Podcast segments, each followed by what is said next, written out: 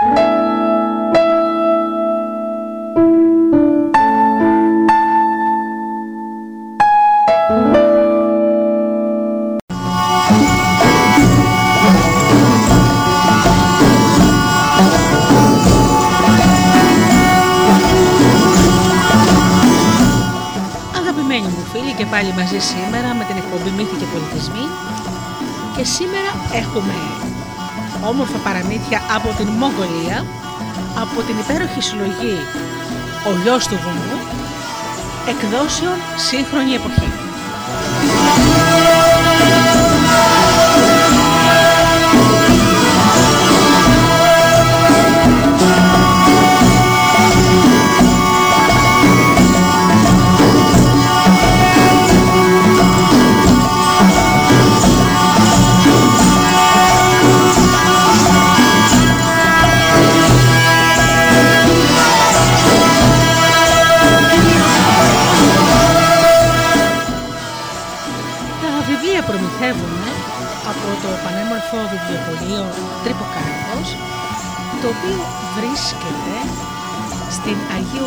Αγίου Γερασίμου 29-23 στους Βορρά.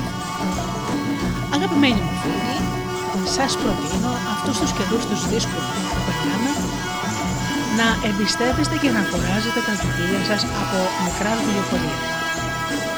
Το βιβλιοπωλείο Τρυποκάριδος, όπως σας είπα, είναι στο Βοκάρδο, όπου υπάρχει ένας εξαίρετος άνθρωπος, ο κ. Αλέστρος, ο οποίος θα σας ε, εξυπηρετήσει και θα βρει τα βιβλία που θέλετε. Το τηλέφωνο του βιβλιοπωλείου είναι 211 1190 970. Το επαναλαμβάνω για μια φορά. 211 1190 970. Με πολύ μεγάλη του χαρά ο κύριος Αλέξανδρος θα σας εξυπηρετήσει και θα βρει τα βιβλία που θέλετε.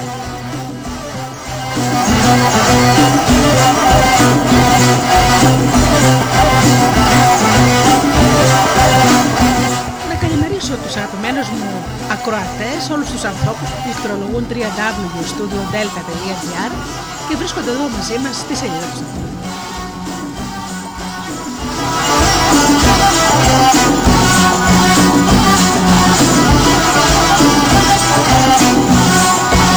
Καλημερίζω και τους φίλους που μας ακούν από τις μουσικές σελίδες τις οποίες φιλοξενούμαστε όπως είναι το Live 24. Καλημερίζω και τους φίλους που μας ακούν από κινητά και tablets.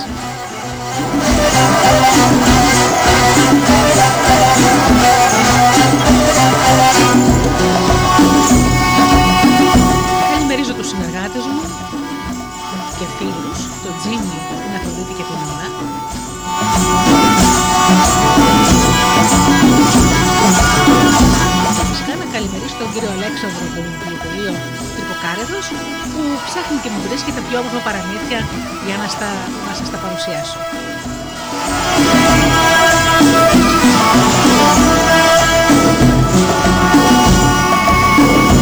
Ξεκινάμε με τραγούδι και μετά αμέσως αρχίζουμε με τα παραμύθια μας.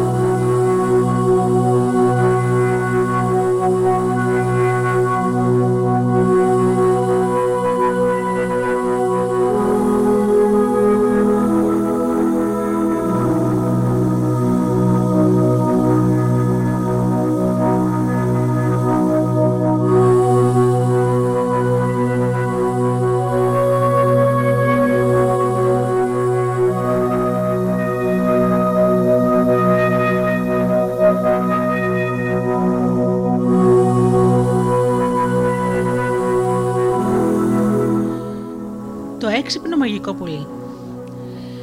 Ζούσε κάποτε στα βουνά της βόρειας Χαγκάη ένα έξυπνο μαγικό πουλί που ήταν τόσο σοφό ώστε μπορούσε να μιλάει ακόμα και τη γλώσσα των ανθρώπων.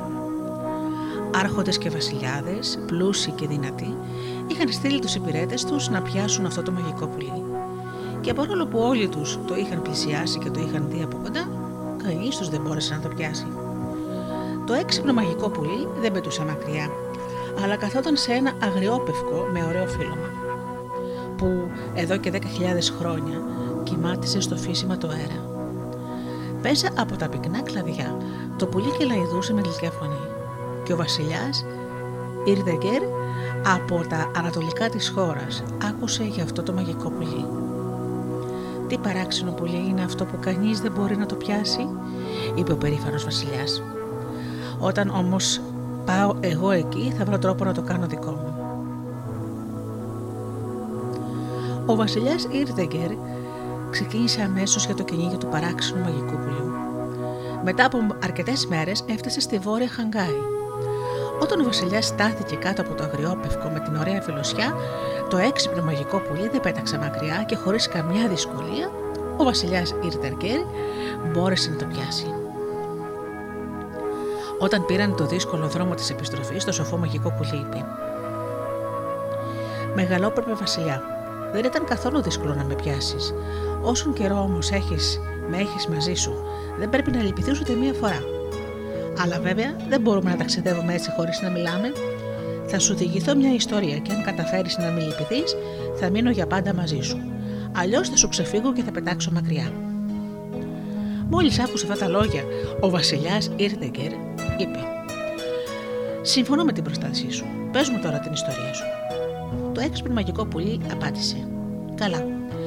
Θα σου διηγηθώ μια ιστορία. Πρόσεξε όμως μη λυπηθείς. Και το πουλί άρχισε να διηγείται την ιστορία του.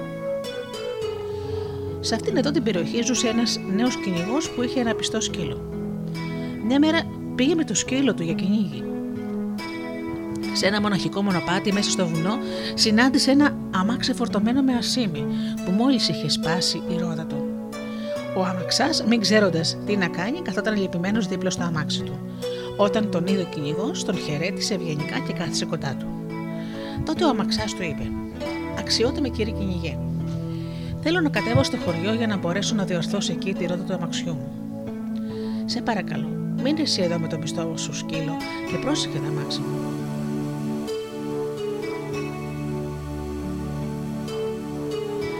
Με προθυμία ο κυνηγός συμφώνησε να μείνει εκεί και να προσέχει το αμάξι και έτσι ο αμαξάς ξεκίνησε ανακοφισμένο για το χωριό. Ο κυνηγός περίμενε, περίμενε, περίμενε. Άρχισε να ανοιχτώνει και ο αμαξάς δεν είχε φαγεί ακόμα. Τότε ο κυνηγός σκέφτηκε. Η μητέρα μου είναι τυφλή. Από το πρωί δεν είχε φάει τίποτα. Μετά είπε στο πιστό του σκύλο: Θα μείνεις εσύ εδώ ώσπου να γυρίσει ο αμαξάς. Πρόσεξε με κλέψουν τα μάξι οι ληστέ. Πρέπει να γυρίσω στο σπίτι για να ετοιμάζω το φαγητό της μητέρας μου. Κατόπιν ο κυνηγό ξεκίνησε για το σπίτι του.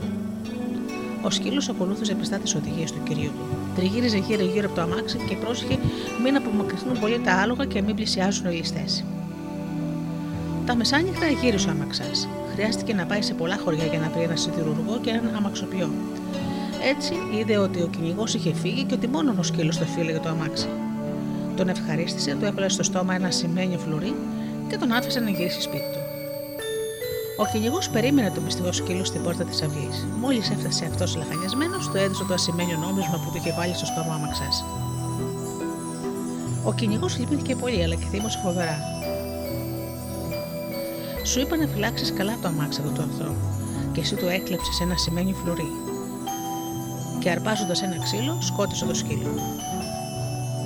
Όταν το έξυπνο μαγικό πουλί τελείωσε την ιστορία, ο βασιλιάς Ιρτεργέρ είπε: Τι αδικία να σκοτώσει ένα τόσο καλό και πιστό σκύλο, και λυπήθηκε πάρα πολύ. Τότε το έξυπνο μαγικό πουλί είπε: Βλέπω ότι λυπάσαι. Τι είπαμε; Δεν πρόσθεσε να τελειώσει τη φράση του και πέταξε αμέσως μακριά. Τότε ο βασιλιάς Ήρτεγκερ είπε: Γιατί δεν κράτησε το λόγο μου να μην λυπηθώ σε όλο τον δρόμο, και αφού μετάνιωσε πικρά για το λάθος του, γύρισε πίσω στο χαγκάρι. Μια μέρα ξανάπησε το έξυπνο μαγικό πουλί που καθόταν πάλι στο αγριόπευκο με την ωραία φιλοσιά που εδώ και 10.000 χρόνια κοιμάτιζε στον αέρα. Τώρα θα σου διηγηθώ μια πολύ ωραία ιστορία, είπε το έξυπνο μαγικό πουλί και άρχισε. Κάποτε ζούσε σε αυτόν τον τόπο μια γυναίκα που είχε ένα πολύ καλό γατάκι. Μια μέρα η γυναίκα ήθελε να πάει στο πηγάδι και είπε στο γατάκι της: Πρόσεχε καλά το μωρό σου θα λείπει. Τώρα κοιμάται ήσυχος στην δουλειά του. Η γυναίκα έφυγε. Η γάτα ξάπλωσε δίπλα στην κούλια του μωρού και έδιωχνε τις μύγες από το πρόσωπό του. Ξαφνικά πίσω από την πόρτα φάνηκε ένα ποντίκι που περπατούσε θόρυβα και ήθελε να δακώσει το αυτί του μωρού. Η γάτα θύμωσε και κυνήγησε το ποντίκι. Την ώρα όμως που η γάτα έτρεχε πίσω από το ποντίκι, ήρθε ένας αγοραίο και δάκωσε δυνατά το, αυτά, το, το αυτάκι του μωρού, που αμέσως άρχισε να κλαίει από τον πόνο. Η γάτα κατατρώμαξε. Γύρισε αμέσως πίσω, όρμησε και κατασπάραξε τον ωραίο πίσω από την πόρτα. Το κάθε κρόμο μαξιλάρι του μωρού είχε γεμίσει αίματα από το δάκωμο του ωραίου. Όταν γύρισε η γυναίκα και είδε τη δεδοματιά στο αυτί του μωρού, τίμωσε πολύ. Σου είπα να προσέχεις το μωρό και εσύ του έφεγε στο αυτί, είπε η γυναίκα στη γάτα της και τη σκότωσε. Μετά όμως από λίγο, συγυρίζοντας η γυναίκα το δωμάτιο, είδε πίσω από την πόρτα το πτώμα του ωραίου που είχε ακόμα αίμα στα δόντια του. Τότε η γυναίκα κατάλαβε πως είχε σκοτώσει τη γάτα της άδικα και άρχισε να κλαίει με λιγμούς. Όταν ο βασιλιάς Ήρδεγκερ άκουσε αυτή την ιστορία, είπε: Τι λυπητερή ιστορία. Και ήταν τόσο στενοχωρημένος που το έξυπνο μαγικό πουλί πέταξε μακριά. Ο βασιλιάς Ήρδεγκερ πήγε για τρίτη φορά στην βόρεια Χαγκάη και έπιασε ξανά το έξυπνο μαγικό πουλί, που καθόταν όπως πάντα στο ίδιο αγριόπληκτο. Και το πουλί του διηγήθηκε ακόμα μια ιστορία. Εκείνο το χρόνο δεν είχε βρέξει καθόλου και τα χωράφια ήταν κατάξερα. Τα σημάδια που προανάγγειλαν μια μεγάλη καταστροφή πλήθυναν. Τότε ένας άντρας, ο Αρπάης, σκέφτηκε: Θέλω να πάω σε μια περιοχή που δεν είναι τόσο φτωχική όσο η πατρίδα μου και όπου οι άνθρωποι εκεί ζουν ειρηνικά και ευτυχισμένα. Μετά από μία εβδομάδα ξεκίνησε και αφού περπάτησε πολλές πολλές μέρες κάτω από τον καυτερό ήλιο, το στόμα του στέγνωσε. Διψούσε τόσο πολύ που δεν μπορούσε να προχωρήσει άλλο, κάθισε κάτω από ένα μεγάλο βράχο και περίμενε να πεθάνει. Ξαφνικά άκουσε το θόρυβο από το νερό που έσταζε. Γύρισε το κεφάλι του και είδε μερικές μικρές ταλαγματιές που έπεφταν από την κορυφή του βράχου. Ο Αρμπάι καταχάρηκε. Έβγαλε γρήγορα το ποτήρι του και άρχισε να μαζεύει τις μικρές τάλες. Μόλις το γέμισε και ετοιμαζόταν να το φέρει στο στόμα του, ένας μεγάλος κόρακας πέταξε κοντά του, έσπρωξε το ποτήρι και τις, με τις μεγάλες φτερούγες του και το νερό χύθηκε στο χώμα. Ο Αρμπάι θύμωσε πάρα πολύ. Ο ουρανός με λυπήθηκε και μου λίγο νερό, και αυτό το βρωμοπούλι το έριξε στο χώμα. Είπε και άρπαξε μια μεγάλη πέτρα, έτρεξε πίσω από το κοράκι που δεν είχε ακόμα απομακρυνθεί και την πέταξε με δύναμη και σκότωσε το σκυλί. Μετά από λίγο είδε ότι ο κόρκα δεν είχε έρθει από μακριά. Σκαρφάλωσε στον απόκροπο βάγο και βρήκε μια πηγή με δροσερό νερό που έβγαινε μέσα από τη σπηλιά. Αφού ήπια με την ψυχή του και ξαναγύρισε στο μέρος όπου είχε αφήσει τα πράγματά του, σηκώνοντας το κεφάλι, είδε ένα μεγάλο φίδι που κοιμόταν στην άκρη του βράχου. Η γλώσσα του κρεμόταν έξω από το στόμα και έστησε δηλητήριο. Όταν ο Αρμπάι το είδε, είπε: Τώρα καταλαβαίνω ότι εκείνο που νόμιζα για στάλη νερού ήταν το σάλι του φιδιού. Ο κόρκα μου έσωσε τη ζωή. Και κλαίγοντας μετένιωσε πικρά που είχε σκοτώσει τον κόρεκα. Και όταν ο βασιλιάς ήρθε και είπε: Τι κρίμα ο κακόμορος κόρακας, πέθανε για να σώσει τη ζωή ενός ανόητου ανθρώπου. Το έξυπνο μαγικό που φώναξε. Ξαναέδειξε τα αισθήματά σου και πέταξε μακριά. Τώρα όμως ο βασιλιάς ήρθε και είπε: Θα εγκαταλείψω το σχέδιό μου. Δεν μπορώ να κρατήσω για πάντα το έξυπνο πουλί. Και ξαναγύρισε ήσυχος στο παλάτι του.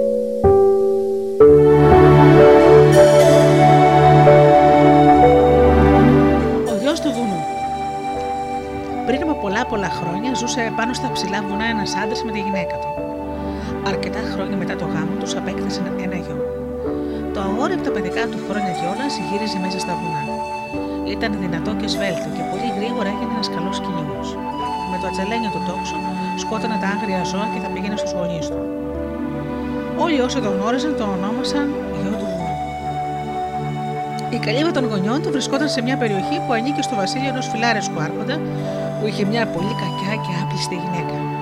Μια μέρα η γυναίκα είπε στον άντρα της: Στις νοτιοδυτικές περιοχές της χώρας μας βρίσκεται μια μεγάλη λίμνη. Εκεί κατοικεί ένα θεόρατο δράκο. Κάθε μεσημέρι βγαίνει από το νερό και λιάζεται. Αφέντη μου, αν στέλνετε εκεί τους στρατιώτες σας και τον σκότωνο, θα μπορούσατε να κάνετε από το δέρμα του ένα πανοχώρι που θα ήταν τροξερό το καλοκαίρι και ζεστό το χειμώνα. Τα λόγια της γυναίκας του άρεσαν στον άρχοντα. Διέταξε 10 αξιωματικού με 100 στρατιώτες να πάνε στη λίμνη και να σκοτώσουν το τέρας. Αν μέσα σε 15 μέρες δεν καταφέρετε να εξοντώσετε τον δράκο, θα διατάξουν να σας πάρουν το κεφάλι τους, Μοβέριση. Οι στρατιώτες δεν είχαν δει ποτέ στη ζωή τους δράκο. Δεν ήξεραν με ποιο τρόπο θα έφεραν σε πέρα στη δύσκολη υποθυστολή τους, αλλά επειδή επρόκειτο για τη ζωή τους με την ανατολή του ηλίου, στήθηκαν στη δεξιά όχθη της λίμνης και περίμεναν. Όταν κατά το μεσημέρι βγήκε το τέρας από το νερό, το έριξαν όλα τα βέλη τους. Ο δράκος όμως, χωρίς να πάθει τίποτα, βούτυξε πάλι στα μάτια. Το επόμενο μεσημέρι, οι στρατιώτε περίμεναν στην αριστερή όχθη της λίμνης. Ο δράκος ήρθε. Τα βέλη έπεφταν βροχή πάνω στο νερό. Χωρίς όμως να ενοχληθεί από αυτά, ο δράκος ζεσθενόταν στον ήλιο. Το άλλο μεσημέρι, οι στρατιώτες χτυπούσαν και από τις δύο όχθες της λίμνης. Κάθε μέρα οι εξωματικοί έδιναν άλλες οδηγίες στους στρατιώτες τους. Δεν κατάφεραν όμως να σκοτώσουν τον δράκο. Όταν χάραξε η 14η μέρα και ο δράκος δεν είχε πάθει τίποτα, άρχισε να φοβούνται. Αλλά και οι αξιωματικοί δεν ήξεραν πια τι να κάνουν. Τότε ήρθε ο γιος του βουνού. Οι στρατιώτες είχαν ακούσει για τα κατορθώματά του και ήξεραν ότι γνώριζε πολύ καλά τη λίμνη και τους τους κατοίκους της. Του διηγήθηκαν για την αποστολή τους, την επιλή του Άρχοντα και τους φόβους τους. Ο νερός τους άκουγε χωρίς να μιλά. Τότε οι στρατιώτε τον παρακάλεσαν να τους βοηθήσει. Ο γιο του βουνού κοίταξε σκεφτικό στο νερό και είπε: Αδέλφια μου, θα προσπαθήσω να σας συμπαρασταθώ. Όταν εμφανίστηκε ο δράκος, ο γιος του βουνού έβαλε το ατσελένιο βέλος του στη χωρί του τόξου του και το τέντωσε. Ήρεμα, μα πάρα πολύ ήρεμα, σημάδεψε. Και ξαφνικά έριξε το βέλος με τέτοια ορμή που τρύπησε το κορμί του θεόρατου δράκου. Οι στρατιώτες καταχάρηκαν και ξέσπασαν σε ζητροκαπιέ. Με τη βοήθειά σου δεν θα χάσουμε τη ζωή μας, σου είμαστε πολύ ευγνώμονες. Δεν χρειάζεται να μου, να μου χρωστάτε τίποτα. Αλλά έχω και εγώ να σας παρακαλέσω κάτι. Μην πείτε στον Άρχοντα ότι εγώ σκότωσα τον δράκο. Ευτυχισμένοι οι στρατιώτες γύρισαν πίσω. Αλλά και ο Άρχοντας καταχάρηκε όταν του είδε να έρχονται φορτωμένοι. Και τους διέταξε. Τώρα βγάλετε το τέρα από το δέρμα του και ράφτω με ένα πανοφόρο. Οι στρατιώτες έκοβαν και τραβούσαν, αλλά δεν μπορούσαν να βγάλουν ούτε ένα εκατοστό από το δέρμα του φοιτητή. Ο Άρχοντας που ανυπόμονα τους κοιτούσε θύμωσε. Ε, τι σημαίνει αυτό, Μα αφούς εσεί σκοτώσατε το τέρας, γιατί δεν μπορείτε να το βγάλετε; Καχύποπτο άρχισε να ρωτάει τους στρατιώτες για τις λεπτομέρειες του κυνήγου, ώσπου αναγκάστηκαν να του πούν την αλήθεια. Αμέσως έστειλε ένα αγγελιοφόρο για να φέρει το γιο του βουνού. Ο νέος ήρθε. Δεν μάχησε τον δράκο, τράβηξε το δέρμα του και έρεψε ένα ωραίο πανοφόρο. Ο όραχοντας το δοκίμασε γρήγορα και έτρεξε περίφερο στη γυναίκα του. Η γυναίκα του Άρχοντα είχε ακούσει για τις υπερφυσικές ικανότητες του γιου του βουνού. Ένας τέτοιος άνθρωπος την ανησυχούσε. Γυρνώντας τον Άρχοντα, πέρασε πρώτα το καινούργιο πανοφόρο και μετά είπε: Αλλά το καπέλο του αφέντη μου δεν ταιριάζει καθόλου με αυτό το υπέροχο πανοφόρι. Ο Μάγκα, ο ανθρωποφάγος, έχει μια ωραιότατη μαγική σκούφια που κάνει αόρατο όποιον τη φοράει. Διατάξτε να τη φέρουν και τότε δεν θα, δεν υπάρχει, δεν θα υπάρχει κανένας που να είναι καλύτερα ντυμένος από εσάς. Ο Άρχοντα είπε λυπημένος: Πώς θα τολμούσε να κλέψει τη μαγική σκούφια του μαγκά. Αυτό το παιχνίδι είναι θάνατος. Η γυναίκα τον ουρανεύτηκε. Εγώ ξέρω κάποιον. Στείλτε με το γιο του βουνού. Είναι θαραλέος και θα μπορέσει να ξεγελάσει τον μαγκά. Ο Άρχοντας διέταξε να φωνάξουν το νερό και το είπε: Πήγαινε στον ανθρωποφάγο και φέρτε μου τη μαγική του σκούφια. Αν δεν το καταφέρεις, θα σου πάρω το κεφάλι. Ο γιος του βουνού πήδηξε στο άλογο του και πήγαινε και πήγαινε, ώσπου έφτασε σε ένα απόκρινο βουνό. Μέσα σε αυτή την ερημιά βρισκόταν μια καλύβα. Γεμάτος περιέργεια, ο νερός κοίταξε μέσα. Τρία όμορφα κορίτσια καθόταν γύρω από το τραπέζι. Το ένα έκλαιγε, το άλλο τραγουδούσε και το τρίτο γαμογελούσε. Ο γιο του βουνού απόρρισε και ρώτησε γιατί έχουν τόσο διαφορετικά κέφια. Τα κορίτσια διηγήθηκαν.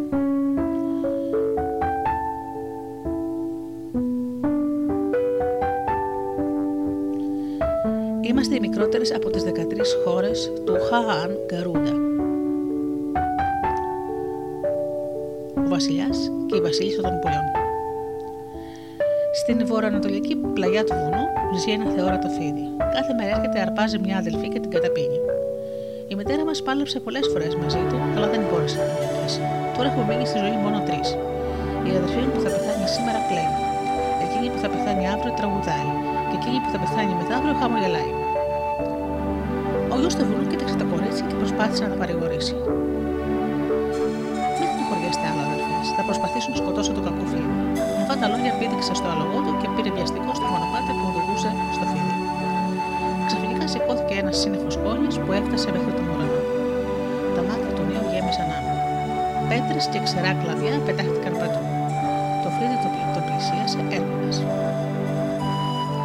Τότε ο γιος του βουνού τέντωσε το ατσαλένιο του τόξου τόσο πολύ που έγινε σαν ολοστρόγγυλο φεγγάρι και το βέλος του πετάχτηκε σφυρίζοντας και καρφώθηκε στο ανοιχτό στόμα του φίδιου.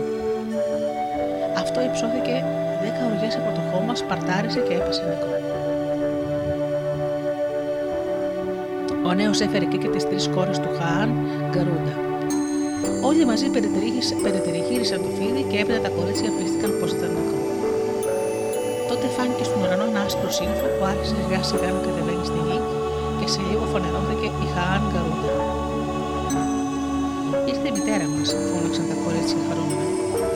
Η Χαάν Γκαρούντα έδειξε το νερό και ρώτησε: Ποιος είναι αυτός; Αυτός είναι ο καλός άνθρωπος που μας έσωσε, είπαν τα κορίτσια. Η μητέρα τους καταχάρηκε, πλησίασε το γιο του βουνού και του είπε: Τι κάνεις εδώ; Έσωσες τις τρεις θηγατέρε μου. Γι' αυτό θέλω να σε βοηθήσω, να σε βοηθήσω τρεις φορές. Ο γιος του βουνού απάντησε: Ο άρχοντας της χώρας μου με έστειλε να του φέρω τη μαγική σκούφια του μαγκά. Αν δεν τα καταφέρω, θα μου πάρει το κεφάλι. Θα τα καταφέρεις. Ανέβα στην πλάτη μου, είπε η Χαάν και μεταμορφώθηκε αμέσως σε ένα θεόρατο πουλί. Πέταξαν στη χώρα που ήταν το βασίλειο του Μαγκά. Στον δρόμο είπε η Χαάν Γκαρούντα. Όταν φτάσουμε στην καλύβα του αυτοκοφάγου, φώναξε δυνατά. Κύριε Μαγκά, έλα γρήγορα έξω. Κοίτα ο ήλιος ανατέλει από τη δύση. Αυτός θα βγει έξω και τότε εγώ θα αρπάξω στο σκούφι του και θα ανέβω γρήγορα στον ουρανό. Αλλά μην ξεχάσεις να κρατήσει γερά από την αριστερή μου φτερούγα. Η καλύβα φάνηκε. Απαλά ακούμπησαν στη σκεπή της. Ο Μακά που έπαιρνε τσάι μεγάλα έσκασε στα γέλια. Ποια λεπτή φωνούλα μου μιλάει. Γεμάτος περιέργεια όμως βγήκε έξω.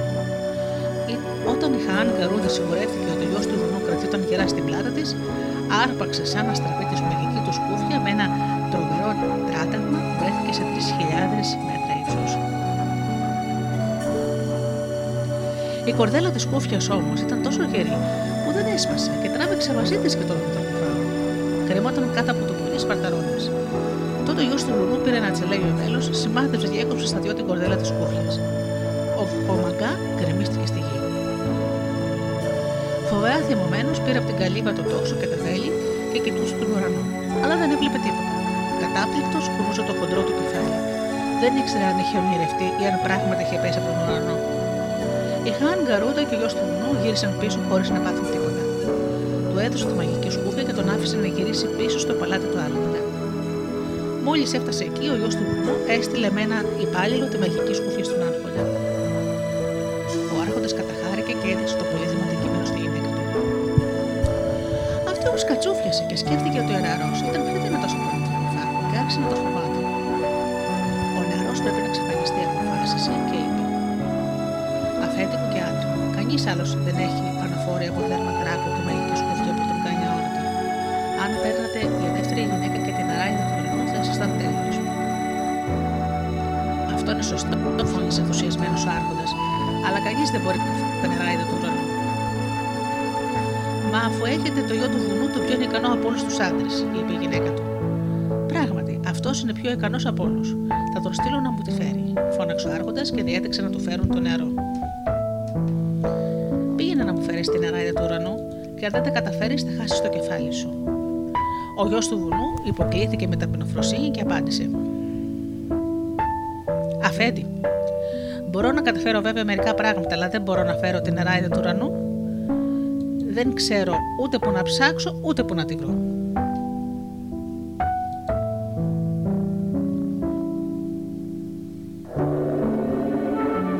Ο λόγος μου είναι νόμος. Να μην ρωτάς, αλλά να υπακούεις, φώναξε ο Άρχοντας και έδιωξε το νερό.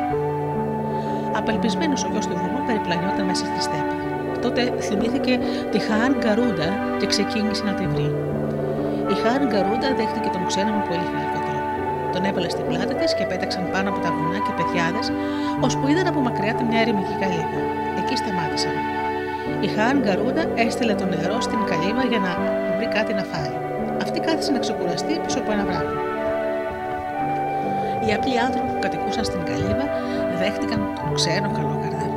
Είχαν μια κόρη που ήταν πολύ όμορφη, σαν το, σαν το λαμπερό φεγγάρι. Όμως όλα εκεί ήταν πολύ περίεργα. Οι γονείς μιλούσαν πάντα μαζί και ρωτούσαν: Εσύ νερέ με τα μαύρα μάτια και τα μαύρα μαλλιά, πού πηγαίνεις; Ψάχνω την νεράιδα του ουρανού, απάντησε ο γιος του βουνού. Οι γονείς μίλησαν ξανά μαζί. Όταν την βρεις, ξαναπέρασε από την καλύβα μας και του έδωσαν ρύζι να φάει και τσάι να πιει συνέχισαν ακόμα να πετούν, ώσπου χρειάστηκε να σταματήσουν ξανά γιατί πεινούσαν φοβερά. Ο γιος του βουνού πήδηξε από την πλάτη του πουλιού δίπλα σε μια καλύβα. Αμέσως είδαν δύο άνθρωποι, ένας άντρας και μια γυναίκα, και ρώτησαν ταυτόχρονα: Εσύ νερέ με τα μαύρα μαλλιά και τα μαύρα μάτια, πού πηγαίνεις; Όταν έμαθαν, τον κάλεσαν να μπει στην καλύβα τους. Η κόρη τους τους έδωσε να φάει και να πιει και οι γέροι είπαν: Νεαρέ, όταν μπει στην νεράιδα του ουρανού, ξαναπέρασε από την καλύβα μας. Μετά από μια κουραστική μέρα, το πλοίο ξεκουράστηκε για τελευταία φορά. Και σε αυτή την καλύβα ζούσαν δύο γέροι με την κόρη τους. Έδωσαν στο νερό φαΐ και νερό και τον παρακάλεσαν να τους επισκεφτεί στο γυρισμό. Με καινούργιες δυνάμεις, η Χαάν Γκαρούντα ανέβηκε στον ουρανό και πετούσαν ακόμα πολλές μέρε, ώσπου επιτέλους έφτασαν στην πύλη του παλατιού τους Νεράιδα του ουρανού. Τότε η Χαάν Γκαρούντα είπε: Πήγαινε στο παλάτι και πες στην Νεράιδομάνα γιατί ήρθες. Θα σου προσφέρει τσάι. Πιέ την πρώτη κούπα με την ησυχία σου και καθιστός. Πιέ τη δεύτερη όρθιος και από την τρίτη πιέ μόνο τη μισή. Ο γιος του βουνού έκανε όπως του είπε το πολύ. Όταν βγήκε από το παλάτι, η Ναραϊδομάνα φώναξε την κόρη της και την έδωσε στο νερό. Ο γιος του βουνού σήκωσε το κορίτσι και το έβαλε στην πλάτη του πουλιού. Κατόπιν ανέβηκε και αυτός και πάνω και πέταξε μακριά. Όταν έφτασε στην πρώτη καλύβα, σταμάτησε. Οι παράξενοι γέροι έφεραν την κόρη τους και είπαν: Πάρτε την μαζί σας, πρέπει να σας ακολουθήσει. Το κορίτσι, κρατώντα μια μεγάλη σημαίνει βελόνια του μανταρίσματο, σκαρφάλωσε στην πλάτη του πουλιού. Στη δεύτερη καλύβα έγινε το ίδιο. Και εδώ οι γονείς έδωσαν την κόρη τους στο νερό. Αυτή πήρε μαζί τη ένα κομμάτι κίτρινο με στο ύφασμα. Η ίδια σκηνή επαναλήφθηκε και στην τρίτη καλύβα. Με ένα μικρό καθρεφτάκι στα χέρια, σκαρφάλωσε και το τρίτο κορίτσι στην πλάτη του πουλιού. Με ευκολία η Χάρα μετέφερε και τους πέντε κοντά στο παλάτι του Άρχοντα. Στη δυτική όχθη, στη δυτική όχθη του ποταμού τους κατέβασε και αποχαιρέτησε ευγενικά το γιο του βουνού που γονάτισε μπροστά της γεμάτος ευγνωμοσύνη. Η ναράιδα του, του ουρανού κοίταξε γύρω της. Επειδή ήταν πολύ κουρασμένη, τράβηξε ένα χτενάκι από τα μαλλιά της και έδειξε με αυτό ένα λιβάδι. Αμέσως υψώθηκε εκεί μια μεγαλόπρεπη σκηνή. Τα κούρασια μπήκαν μέσα και ετοίμασαν νόστιμα φαγητά και έβγαλαν όλοι μαζί. Κατόπιν ξάπλωσαν να ξεκουραστούν από το μακρύ ταξίδι. Το άλλο πρωί ο γιος του βουνού ειδοποίησε τον Άρχοντα ότι βρήκε την νεράιδα του νερού και του την έφερε. Στο άκουνο της συζήτηση έλειψε τα μάτια του Άρχοντα. Η γυναίκα του όμως κρατούσε θυμωμένη στο πάτωμα. Κατόπιν ψιστήρισε κάτι στο αυτί του Άρχοντα και αυτός σηκώθηκε και είπε αυστηρά. Ηγέτη του βουνού να μου φέρεις αύριο το πρωί την νεράιδα του ουρανού πάνω στην κορυφή του δυτικού βουνού. Πριν χαράξει η αυγή να χτίσει εκεί ένα ναό και το μεσαίο του κοντάρι να είναι τυλιγμένα με κίτρινο μεταφραστό ύφασμα. Μπροστά σε αυτό το ναό να ιδρύσεις μια γυάλινη πόλη. Αν δεν τα καταφέρεις, θα σου πάρω το κεφάλι. Ο γιο του βουνού γύρισε ανήσυχο στου νεράιδε. Του διηγήθηκε τις καινούργιες απαιτήσεις του Άρχοντα. Τα κορίτσια τον παρηγόρησαν και του είπαν: Έχει μας εμπιστοσύνη σε εμάς, αγαπητέ φίλε. Ξεκουράζω και είμαι σου Όταν νύχτωσε, τα κορίτσια πήγαν στην κορυφή του τετρικού Ο γιο του μνημού όμως τις ακολούθησε χωρίς να τον και τις είδε να μαζεύουν μερικά πετραδάκια και να χώνουν, να χώνουν ανάμεσά τους την ασημένια εμπελόνια του μανταρίσματος και να ρίχνουν επάνω στον μικρό σωρό το κίτρινο μετά τους στο ύφασμα. Κατόπιν 7 βήματα μπροστά έχωσαν στην άμμο τον καθρέφτη και γύρισαν πίσω στη σκηνή. Ξημέρωσε. Ο Άρχοντας και η γυναίκα του έφτασαν σε μια, με μια μεγάλη ακολουθία. Ήταν στην κορφή του δυτικού βουνού ένα μεγάλο προπονό με πολύτιμα πετράδια και μπροστά του γυάλιζε μια πόλη που δεν είχε ξαναδεί ποτέ μάτι ανθρώπου. Το αρχοντικό ζέφος έχασε τη λαλιά του από την έκπληξη. Οι αναζατημένοι αυλικοί και οι στρατιώτες περιτριγύρισαν τον ναό και ήταν έτοιμοι να πιάσουν τον νεαρό. Τότε η νεράγια του βουνού του ουρανού είπε: Ηχέ του βουνού, ρίξε ένα βέλος στον αέρα. Ο γιος του βουνού πήρε το ατσαλέγιο τόξο του, έβαλε ένα βέλος στη χορδή και το έριξε. Η γέλνη πολιτεία γκρεμίστηκε και στη θέση της υψώθηκε ένα θεόρατο κύμα νερού που παρέστηρε το φιλάρισο άρχοντα και την κακιά γυναίκα του και τους έπνιξε. Ο γιος του βουνού πήρε για γυναίκα του την όμορφη νεράιδα του ουρανού. Έφερε και τους γονείς του από τα βουνά για να ζήσουν μαζί τους. Κάλεσε και την Χάν Καρούντα και τη φιλοξένησε με μεγάλες τιμές. Οι κόρες της έγιναν υπηρέτριες των κοριτσιών και αυτές οι υπηρέτριες της νεράιδε του ουρανού. Ο γιος του βουνού πήρε την εξουσία και από τότε η χώρα προόδευσε και ο λαός ήταν χαρούμενος. Κρατούσε ό,τι ήταν καλό και άλλαζε ό,τι ήταν σκάρτο. Και έζησαν όλοι πολλά χρόνια ευτυχισμένοι.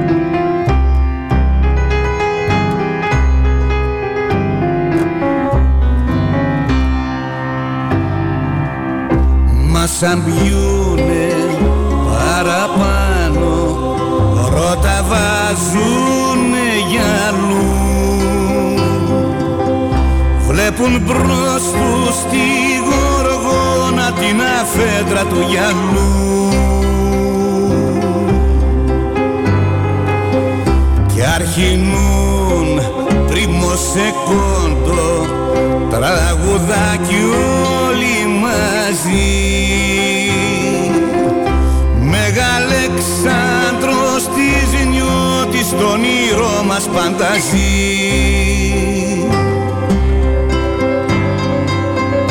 Που σκητό παιδί μια στάλα κι η καρδούλα μου σκυρτά.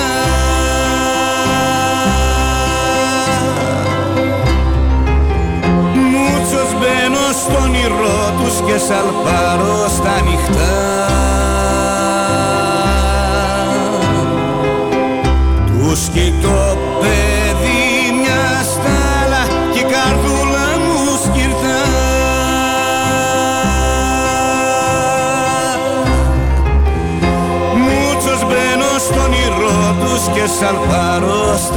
στα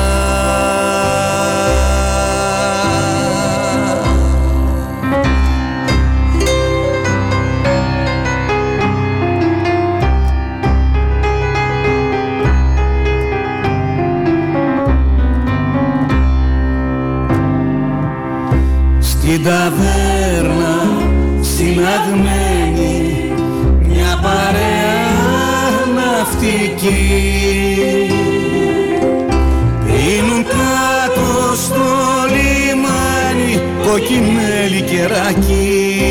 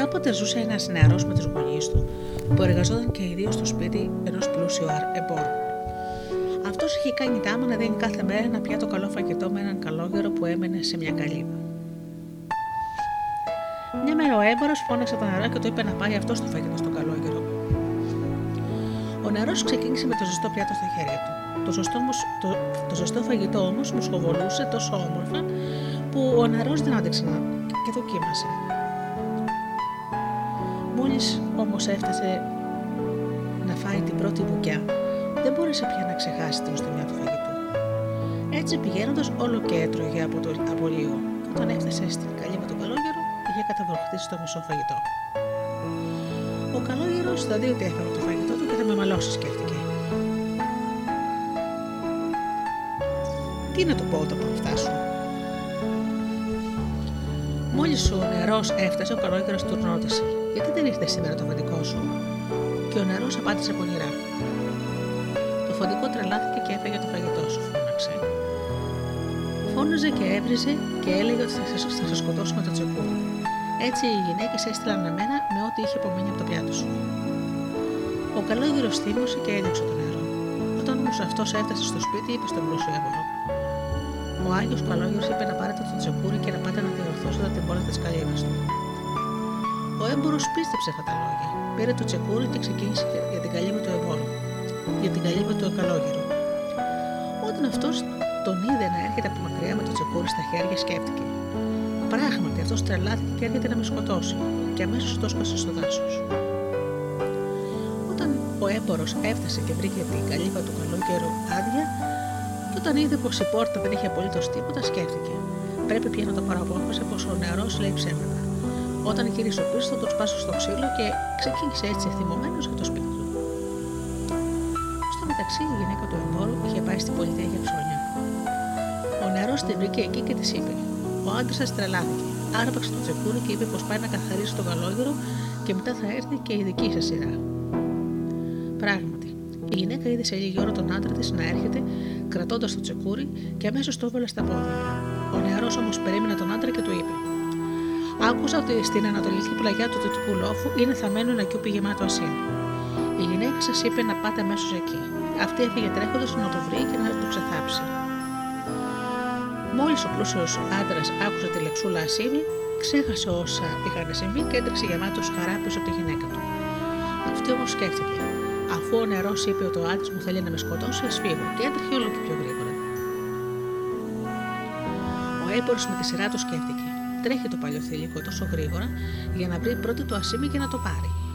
Θύμωσε και προσπάθησε να τρέξει ακόμα πιο γρήγορα. Όμως παρόλο που έτρεχε και είχε καταλαχανιάσει, κατάλαβε πριν ακόμα φτάσει τη γυναίκα του ότι ο νερό τον είχε πάλι κοροϊδέψει. Θα τον σκοτώσω, σκέφτηκε και πήρε τον δρόμο για το σπίτι. Όταν όμως έφτασε εκεί, ο νερό το είχε σκάσει. Ο νερό, μακριά από την πατρίδα του και τους γονείς του, υπέφερε μέρα και νύχτα από την πείνα και το κρύο. Και όταν πια δεν μπορούσε να αντέξει άλλο, έφτασε σε μια μεγάλη όμορφη πολιτεία. Εκεί ζούσε μια γριά με την κόρη της. Ο νερό αποφάσισε να μείνει σε αυτή την πολιτεία. Κοντά, στο σπίτι της γριάς, ζούσε και ένας πλούσιο βάναυσος άρχοντας που παρόλο που είχε πολλά πλούτη, ήθελε να αποκτήσει ακόμα περισσότερα. Μετά από τρία χρόνια η γριά πέθανε και η κοπέλα με τον νερό παντρεύτηκαν.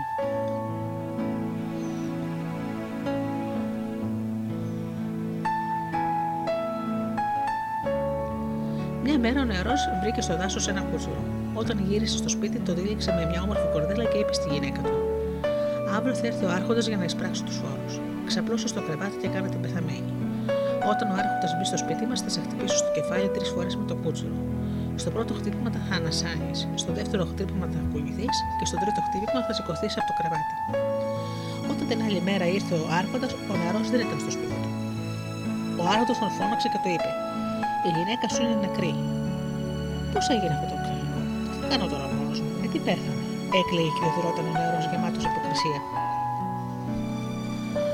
Τότε προσπάθησε σαν να του ήρθε ξαφνικά μια ιδέα. Πήρε από την κασέλα το κούτσουρο και άρχισε να χτυπάει τη γυναίκα του στο κεφάλι. Όταν τη χτύπησε για πρώτη φορά, αυτή άρχισε να αναπνέει. Με το δεύτερο χτύπημα να κουνιέται και με το τρίτο χτύπημα αναστέναξε βαθιά και πετάχτηκε από το κρεβάτι. Όταν ο Άρχοντας είδε όλα αυτά, κατάπληκτος είπε: Θέλω αυτό το κούρσουρο. Μου δίνεις το μισό. Ο νερό του απάντησε πως το κούρσουρο δεν κόβεται. Ο Άρχοντας τότε του είπε πως το θέλει ολόκληρο και πληρώνει όσο όσο. Τότε το νερό του απάντησε: Καλά, Άρχοντα, τότε θα σας το δώσω. Δεν θα το έδινα σε κανέναν άλλον από εσάς, είπε και το πούλησε πολύ ακριβά. Ο Άρχοντας σκέφτηκε ότι σίγουρα το κούστρο θα είχε κάποιες μαγικές ιδιότητες. Μια μέρα όμως σκότωσε τη γυναίκα του από το ξύλο, αλλά μετά μετάνιωσε και άρχισε να τη χτυπά με το κούστρο στο κεφάλι για να ξαναζωντανέψει. Φυσικά δεν έγινε τίποτα. Η γυναίκα του έμεινε πάντα τέζα. Τότε ο Άρχοντας κατάλαβε το νερός στον είχε κοροϊδέψει. Θα τον βασανίσω και μετά θα τον σκοτώσω, αποφάσισε. Με όποιον τρόπο και να τον σκοτώσω, καλός θα είναι. Κάλεσε λοιπόν τους συμπροβού του σε συμβούλιο. Εκείνοι κάλεσαν και το νερό και αυτό είπε: Δεν έκανα τίποτα κακό. Αγόρισε στο κούτσουρό μου και με αυτό σκότωσε τη γυναίκα σου. Τι φταίω τώρα εγώ. Και σε λίγο συνέχισε. Ακόμα και να με δέσεις μέσα στο δέρμα 8 βοτιών και με ρίξεις στη θάλασσα ή με σκοτώσεις με οποιοδήποτε άλλο τρόπο, εμένα το ίδιο μου κάνει. Ο Άρχοντα ενθουσιάστηκε με αυτόν τον τρόπο εκτέλεσης. Έβαλε λοιπόν να τον θέσουν στο δέρμα 8 βοδιών και ξεκίνησαν για τη θάλασσα. Στον δρόμο αναγκάστηκαν να διανυχτερεύσουν σε ένα πανδοχείο ενό εμπόρου που ήταν γνωστό σε όλη την περιοχή για τα πλούτη του και τη μεγάλη φαλάκρα του. Πρόσφερε στον Άρχοντα και την ακολουθία του καλό φαΐ και άφθονο κρασί. Και μετά σκέφτηκε. Σίγουρα θα μου έφερε ένα μεγάλο δώρο. Τι να με άραγε μέσα στα δέρματα. Πήγε στην αυλή να δει από κοντά το δώρο του.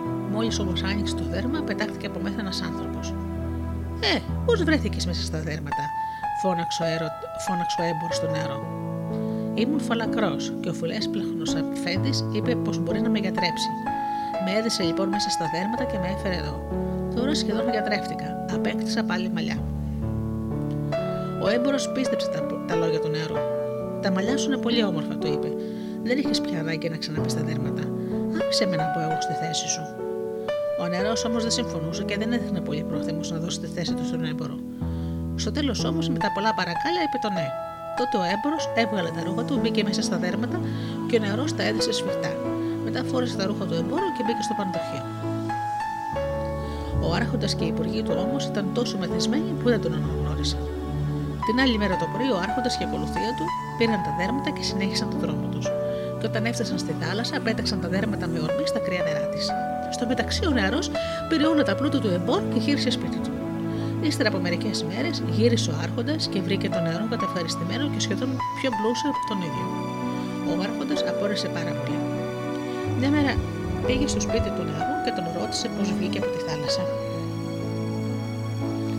Ο νερό άρχισε να διηγείται. Όταν με έριξε στα κρύα νερά, βούλεξα πάρα πολύ βαθιά και έφτασε στο παλάτι του βασιλιά των ψαριών. Αυτός καταχάρηκε όταν με είδε και μου χάρισε όλα αυτά τα πλούτη. Με κράτησε μια μέρα κοντά του και μετά με έστειλε πίσω και αν έμπαινα από τη μεγάλη πόρτα θα μου χάριζε ακόμα περισσότερα πλούτη. Αλλά εγώ όμως χώρισε το ξέρω μπήκα από τη μικρή πόρτα. Ο Άρχοντας ήθελε να μάθει που μένει ο βασιλιάς των ψαριών πώς πάει κανείς εκεί και τι πρέπει να το πει. Και όλο ρωτούσε και ξαναρωτούσε το νερό για να μην κάνει κανένα λάθος. Μετά πήρε όλους τους υπουργούς και τους απλικούς του και ξεκίνησε να βρει το βασιλιά των ψαριών. Την άλλη μέρα έφτασαν στην ακροθαλασσιά και ο νερό είπε στον Άρχοντα και τους υπουργούς του και τους αυλικού. Πρέπει να πάρετε ένα μικρή μπαστούνι όταν μπείτε στη θάλασσα και όταν φτάσετε στο βασιλιά των ψαριών να αρχίσετε να κουνάτε τον μπαστούνι. Έτσι μπήκαν ο ένας μετά τον άλλο στη θάλασσα. Όταν μπήκε και ο Άρχοντας στη θάλασσα και σε λίγη ώρα έφτασε στα άπατα, κατατρώμαξε. Από το φόβο του να μην πνιγεί, άρχισε να κουνάει τον μπαστούνι του.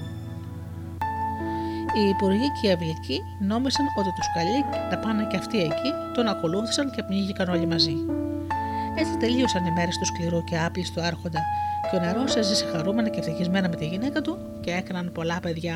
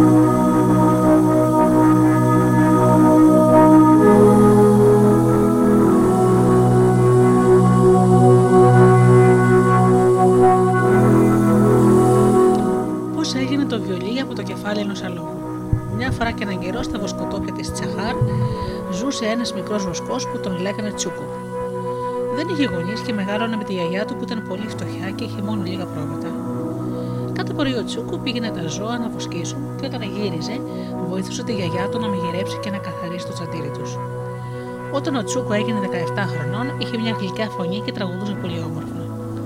Όλοι οι βοσκοί και οι κτηνοτρόφοι της περιοχής αγαπούσαν πολύ τα τραγούδια του νεαρού Τσούκο.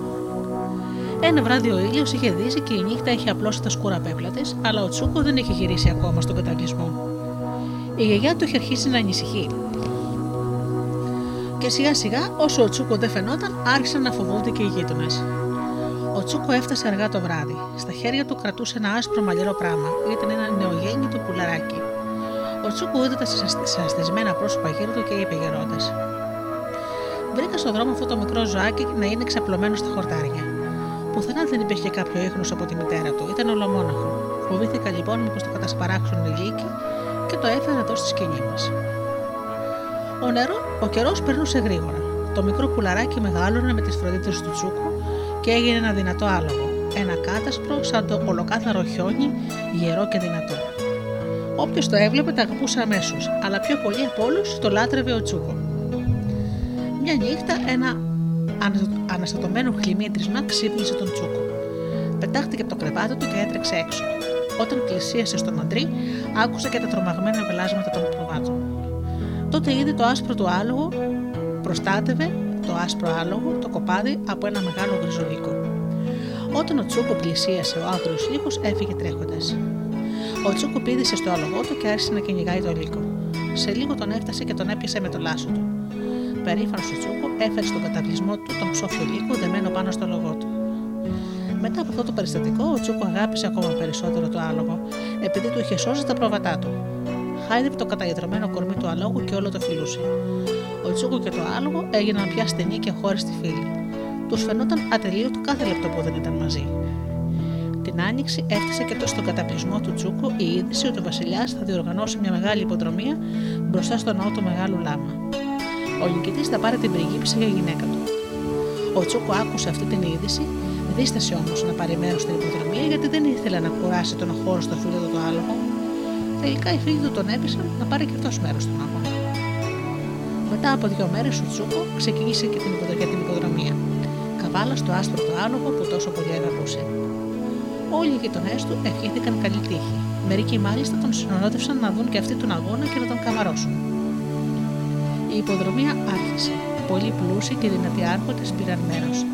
Κέντριζαν τα λογά τους και έτρεχαν όσο πιο γρήγορα μπορούσαν. Ο Τσούκο όμως και το άστρο του άλογο τερμάτισαν πρώτοι. Φέρτε μου αμέσως εδώ τον καβαλάρι με το άστρο άλογο, διέταξε ο Βασιλιάς από το χρόνο του.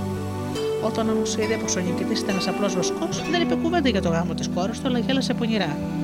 Θα σου δώσω τρία χρυσά τάλιρα για το λόγο σου. Τώρα μπορείς να πηγαίνεις. Ο Τσούκος θύμωσε πολύ. Τι σημαίνει αυτό, Πιστεύεις πως θα πουλήσεις το αγαπημένο μου άλογο; Και συνέχισε χωρίς να φοβάται κανέναν. Ήρθα εδώ για να, πέρω, για να πάρω μέρος στην υποδρομία και όχι για να πωλήσω το αγαπημένο μου άλογο. Ο Βασιλιά οργίστηκε και διέταξε τους υπηρέτες του να δίνουν τον τσούκο. Από παντού χύμηξαν οι υπηρέτες και άρχισαν να χτυπούν τον τσούκο όπως ο Σπούλη υποθύμησε. Μετά τον πέταξαν τις κλωτσίε από τις σκάλες του δρόμου. Έτσι ο Βασιλιάς κράτησε με τη μία το άσπρο άλογο. Οι φίλοι του Τσούκο τον βοήθησαν να γυρίσει πίσω στο τσαντήρι του. Η γιαγιά του τον περιποιήθηκε με αγάπη και σε λίγο καιρό ο Τσούκο είχε γιατρευτεί από τις πληγές του. Δεν μπορούσε όμως να ξεχάσει τον αγαπημένο του φίλο του άσπρο άλογο. Μια νύχτα την ώρα που πήγαινε να κοιμηθεί, άκουσε ένα θόρυβο στην πόρτα της σκηνής. Ποιος είναι, φώναξε. Κανείς δεν απάντησε. Σε λίγο ξανακούστηκε ο ίδιος θόρυβος. Τότε η γιαγιά πήγε και άνοιξε την πόρτα. Ξαφνιασμένη φώναξε. Τσούκο, έλα γρήγορα, γύρισε το άσπρο άλογο. Ο Τσούκο έτρεχε έξω. Πράγματι, το άσπρο άλογο στεκόταν μπροστά του. Η δρότα έστησε από το κορμί του και 7 ή 8 βέλη ήταν καρφωμένα πάνω του. Ο Τσούκο δάκουσε τα χείλη του για να μην κλάψει. Έβγαλε με προσοχή τα βέλη από το σώμα του φίλου του και το αίμα έτρεχε ποτάμι τι πληγέ του. Το άλογο ήταν βαριά πληγωμένο και την άλλη μέρα ψώφισε. Όμως τι είχε γίνει; Γεμάτος χαρά που είχε αποκτήσει ένα τόσο όμορφο άλογο, ο Βασιλιάς κάλεσε την οικογένεια και τους φίλους του για να το γιορτάσουν. Ήθελε να τους δείξει το άλογο. Διέταξε τους υπηρέτε να το φέρουν από το στάβλο. Όταν όμως θέλησε να το καπαλικέψει, το άλογο σηκώθηκε στα πίσω του πόδια και πέταξε στο χώμα του Βασιλιά. Μετά άρχισε να καλπάλει σαν τρελό ανάμεσα στους καλεσμένους και τους υπηρέτες. Πιάστε το, πιάστε το, φώναξε ο Βασιλιάς που με δυσκολία κατάφερε να σταθεί στα πόδια του. Και αν δεν μπορείτε να το πιάσετε, τότε το σκοτώστε το, συνέχισε ο θυμωμένος. Μια βροχή από βέλη έπεσε πάνω στο άσπρο άλογο. Αυτό όμως, αν και βαριά πληγωμένο, μπόρεσε να έρθει στον καταβλισμό και να πεθάνει στην αγκαλιά του φίλου του. Ο Τσούκο θρύνησε για πολύ καιρό. Μέρα και νύχτα δεν μπορούσε να ησυχάσει, γιατί είχε πάντα στο μυαλό του τον αγαπημένο του φίλο. Μια νύχτα που δεν μπορούσε πάλι να κλείσει μάτι και στρεφογύριζε στο κρεβάτι του, νόμισε ότι είδε το ζωντανό πλάι του το, το κάτασπρο αλογό του. Ήρθε κοντά του και άρχισε να τον κλείθει με τη μαλακιά του γλώσσα. Θα σου πω κάτι αγαπημένα μου, Αφέντη, για να μπορώ να είμαι πάντα κοντά σου και να σου κρατώ συντροφιά. Κάνω από το κοκαλά μου ένα βιολί, είπε σήμερα το άλογο και ξαφνίστηκε. Την άλλη μέρα πριν καλά-καλά ξεμερώσει, ο Τσούκο ξέθεψε τον σκελετό του αλόγου, έκοψε το κεφάλι και τα κόκαλα του λαιμού και τη σπονδυλική στήλη και έκανε ένα βιολί. Με τα νεύρα του αγαπημένου του αλόγου, έκανε τις κορδές και έφυγαλε το τοξάρι του βιολιού, έβαλε στο δοξάρι του βιολιού τι τρίχε από τη φουδητή ωρά του. Και από τότε όταν ο Τσούκο έπαιζε βιολί, θυμόταν το υπέροχο εκείνο συνέστημα που είχε όταν κάλμαζε στη ράχη του αλόγου του και το κρατούσε σφιχτά από τη χέτη. Έτσι εξέφραζε την αγάπη του για τον μετακοχαμένο φίλο του και δεν ξεχνούσε όμως ποτέ τον κακό βασιλιά. Με τη μουσική του ο Τσούκο τραγουδούσε τη χαρά και τη λύπη, την αγάπη, τον πόνο και την οδηγή του. Το βιολί του έγινε η φωνή του λαού και όλοι οι φτωχοί μεροκαματιάριδες έρχονταν το βράδυ μετά τη δουλειά τους να ακούσουν τη μουσική του Τσούκου, να ξεχάσουν τα βασανά τους και να πάρουν καινούργια δύναμη και ελπίδα. Αυτή είναι η ιστορία του βιολιού που έγινε από το κεφάλι ενός αλόγου.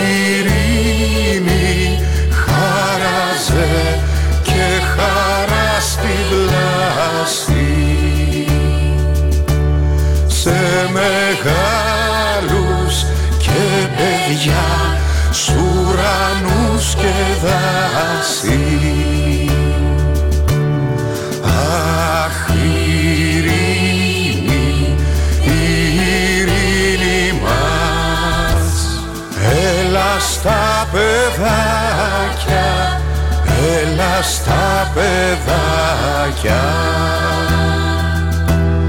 Να ξεχάσουν πολεμούς, πίκρες και φαρμάκια.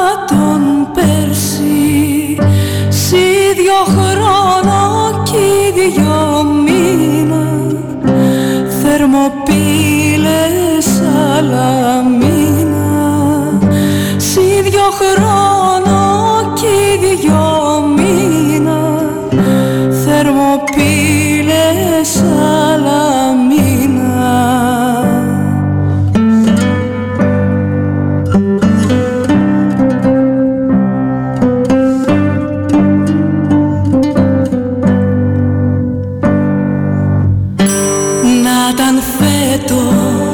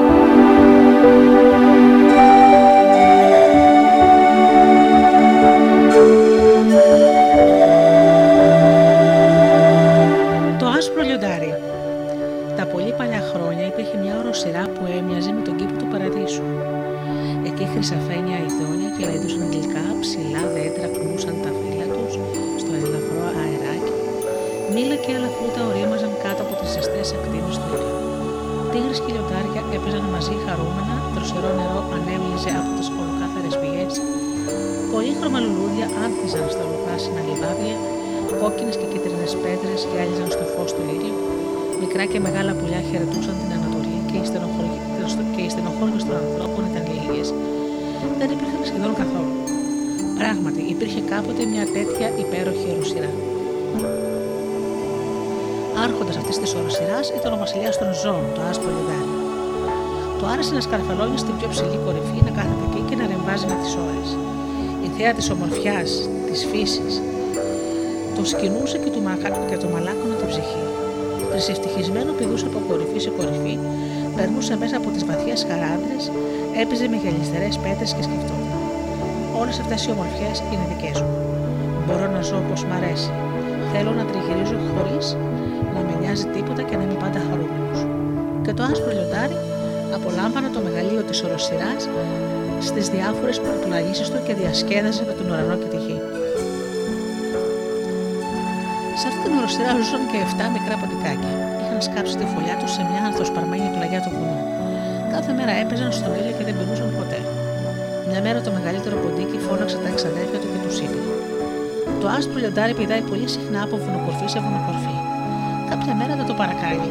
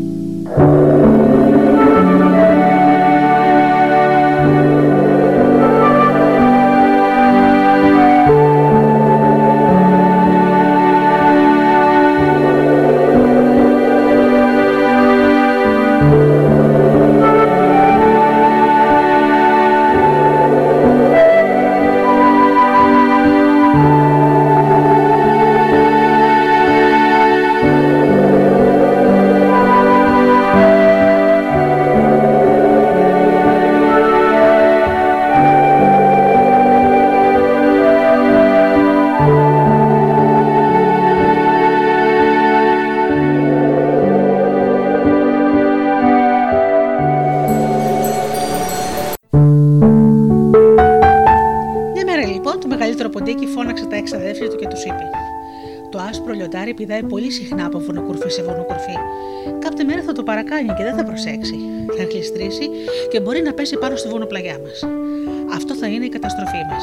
Γι' αυτό ας φύγουμε από εδώ και ας ψάξουμε να βρούμε μια καινούρια πατρίδα που θα είναι το ίδιο όμορφη με αυτή που αφήνουμε. Εκεί θα σκάψουμε μια ωραία φωλιά.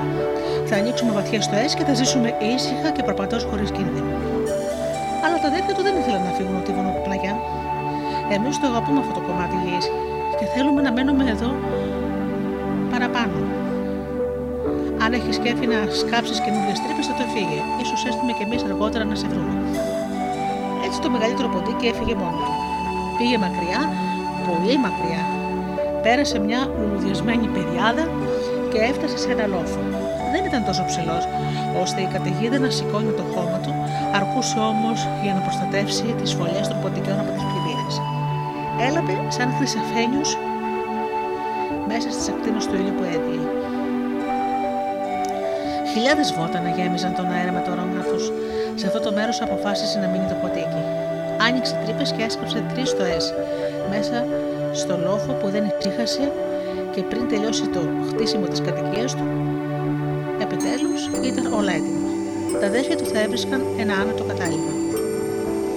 Όλον αυτόν τον καιρό τα έξι ποντικάκια καθόταν όπως πάντα στον ήλιο και μασουρούσαν τις καταευχαριστημένα τις γλυκές ρίζες που έβρισκαν εύκολα.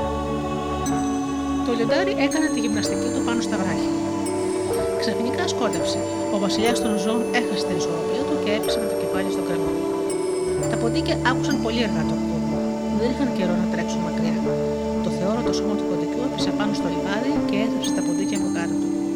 Αλλά και το λιοντάρι σκοτώθηκε. Τώρα στο κήπο του παραδείσου βασίλευε απόλυτη ησυχία. Την άλλη μέρα ακούστηκαν βήματα. Έξι ληστές περπατούσαν μέσα στις χαράδε. Δεν είχαν συναντήσει κανέναν άνθρωπο και πεινούσαν φοβερά. Ήρθαν στο λιβάδι και έψαχναν να βρουν μερικά φρούτα και να για να ξεγελάσουν την πείνα τους. Δεν υπήρχε όμως τίποτα. Τότε είδαν τα νεκρά ζώα. Ο ένας από τους άντρες που θα ήταν αρχηγός είπε: Τον τελευταίο καιρό δεν συναντήσει με κανέναν άνθρωπο, δεν είδαμε ούτε μία καλύβα. Γι' αυτό δεν μπορέσαμε να κλέψουμε ούτε άλογα ούτε χρυσάβι και ασύμι. Αλλά ο καλός Θεός μας λυπήθηκε. Είχε την καλοσύνη να μας στέλνει το κρέας ενός λιταριού. Θα κάνουμε ένα ωραιότατο γεύμα. Τρεις από εμάς θα το πτάρουν και να βγάλουν τα κόκαλα και οι άλλοι τρεις να φέρουν νερό από τη πηγή. Μετά όλοι μας θα κάνουμε ένα χαρούμενο τσιμπούσα. Αμέσως οι τρεις ληστές πήγαν στο ποτάμι. Στο δρόμο ο ένας είπε: Είμαστε έξι και έχουμε μόνο λιοντάρι. Αν φάμε όλοι από αυτό, το κρέας δεν θα φτάσει για πολύ και σε λίγες μέρες θα πεινάμε πάλι. Γι' αυτό ας δηλητηριάσουμε τους άλλους και α μοιραστούμε μόνο εμεί το κρέας. Αλλά ο ένας από αυτούς απάντησε: Εγώ δεν ανακατεύομαι. Ληστεύω βέβαια τους ανθρώπους, αλλά δεν τους σκοτώνω. Επειδή όμως αυτός πεινούσε πολύ, άφησε τους άλλους δύο ληστές να ρίξουν δηλητήριο στο νερό.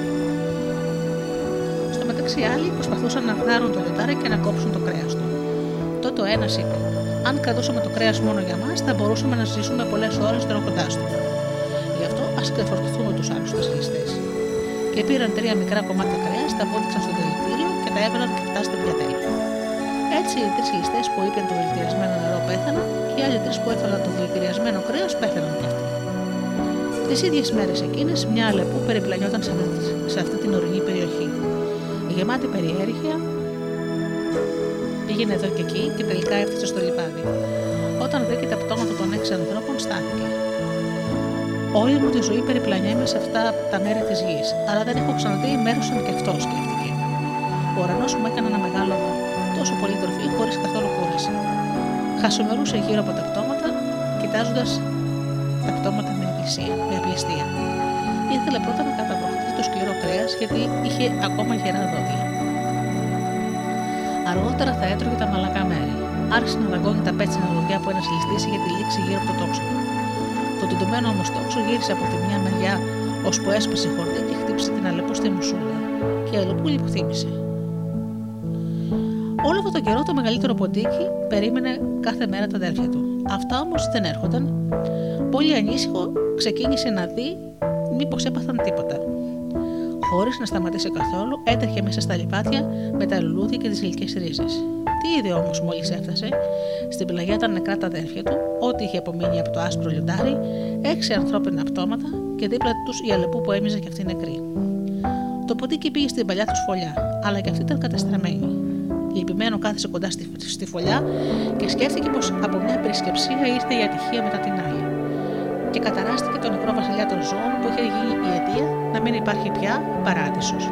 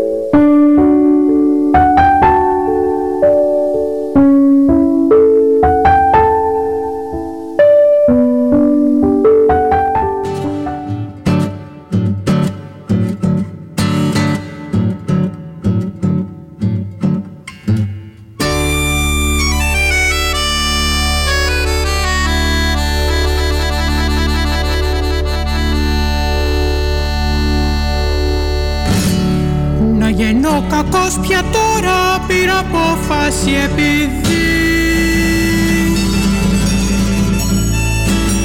Δεν αντέχω όλη την ώρα να με λένε καλό παιδί.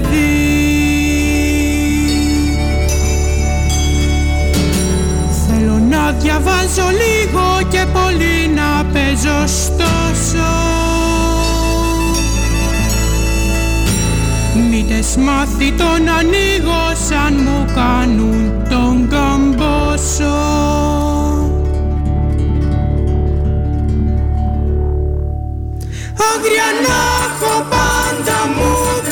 gonna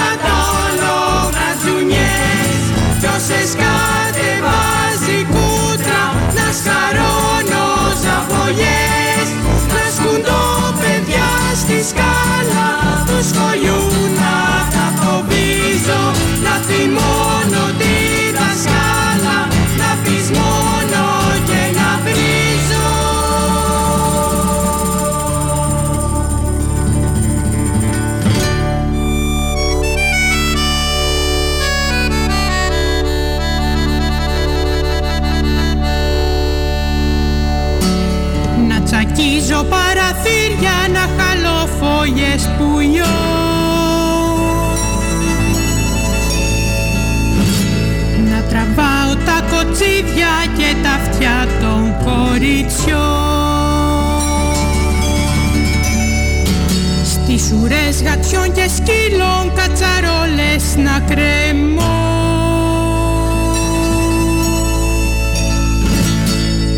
Τα στραβά στον φίλο να φορτώνω το λαιμό